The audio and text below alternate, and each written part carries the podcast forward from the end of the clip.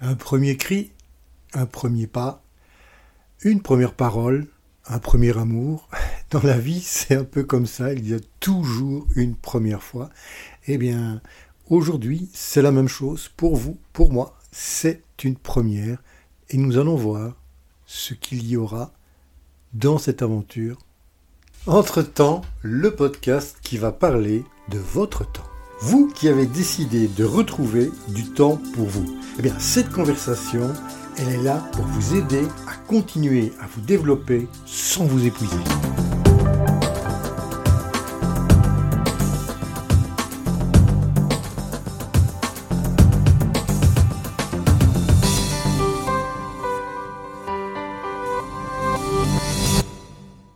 Voilà, vous savez tout, tout est dit, c'est une première.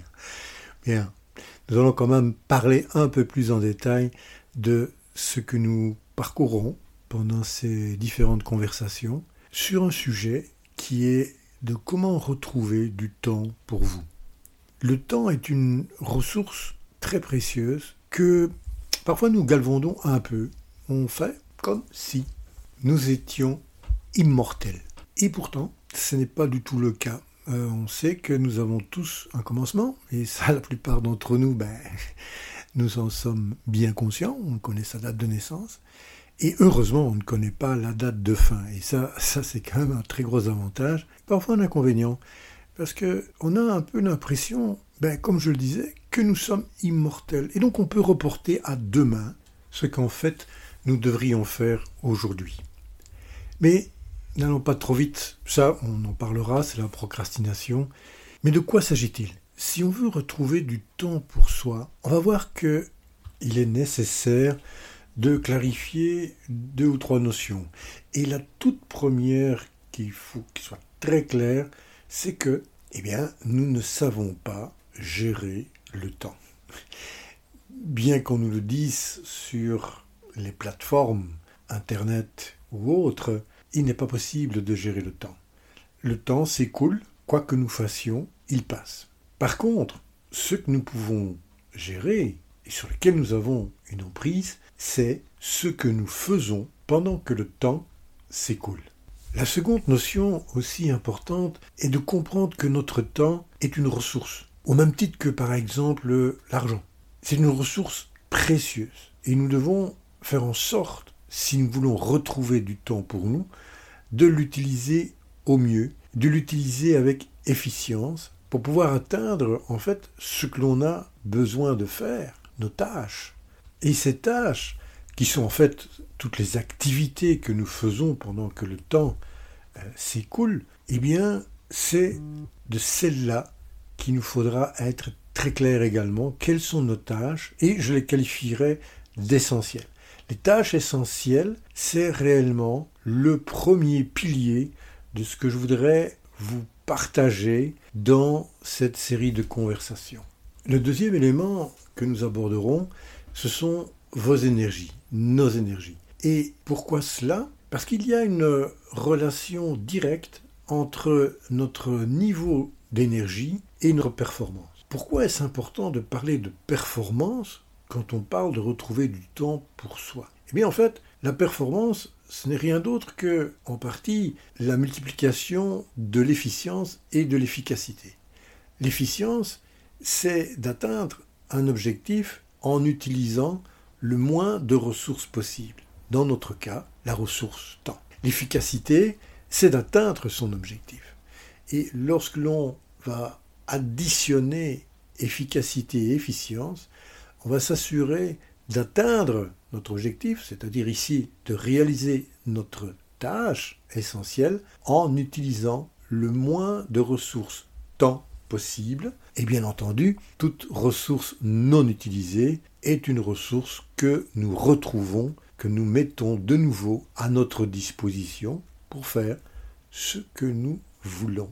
Nous aborderons également comme troisième élément, troisième pilier dans la quête pour retrouver du temps pour soi, eh bien ce sont les règles, les lois, les stratégies d'efficience dans la réalisation de nos tâches. Il y a en fait des règles qui euh, sont édictés, qui sont absolument disponibles sur le réseau, je n'ai absolument strictement rien inventé, qui nous disent comment être plus efficace, plus efficient dans la réalisation de nos tâches. Et encore une fois, puisqu'on a vu quelle était l'importance de la performance, eh bien, grâce à ces lois, grâce à ces règles, mais surtout grâce aux stratégies que vous pourriez mettre en place, vous allez consommer moins de ressources, temps, pour pouvoir atteindre le même objectif, le même résultat, voire même parfois un résultat meilleur que si vous n'aviez pas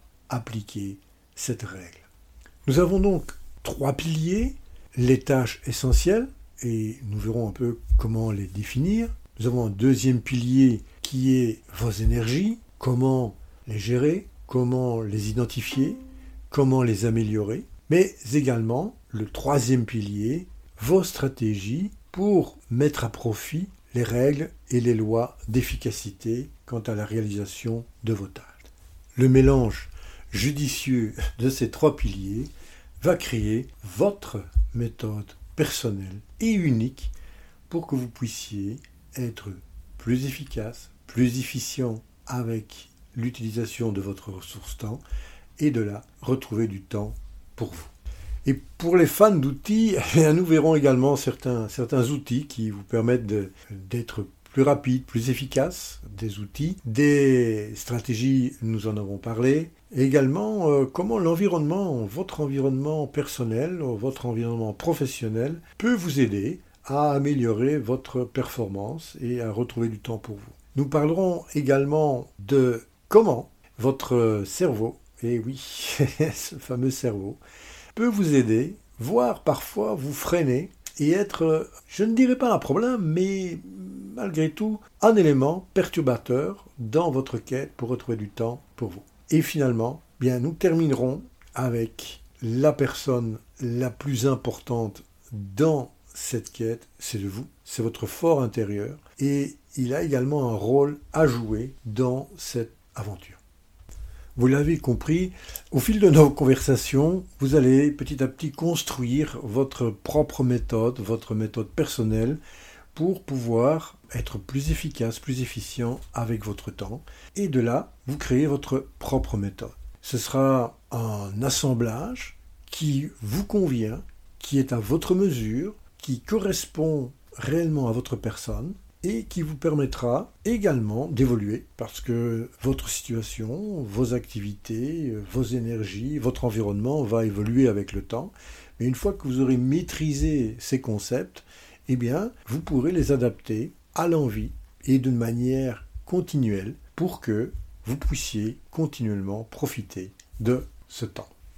Beaucoup de choses, beaucoup d'éléments. J'espère que c'est clair pour vous aujourd'hui ce que vous allez pouvoir retirer de nos conversations. Si vous avez des questions, n'hésitez pas. Vous pouvez déjà les introduire dans les commentaires ici-bas.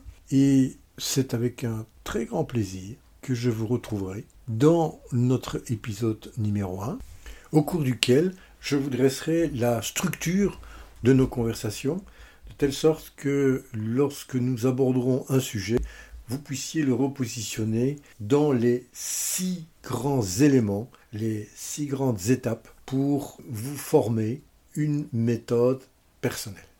Nous voilà arrivés à la fin de notre premier pas. J'espère que cela vous a intéressé, que j'aurai l'occasion de vous rencontrer lors de prochaines conversations. Il me reste à vous remercier du fond du cœur pour m'avoir écouté jusqu'à présent. J'espère vous retrouver très bientôt et je vous propose de continuer l'aventure sur le site internet oruposa.com. À très bientôt. Au revoir.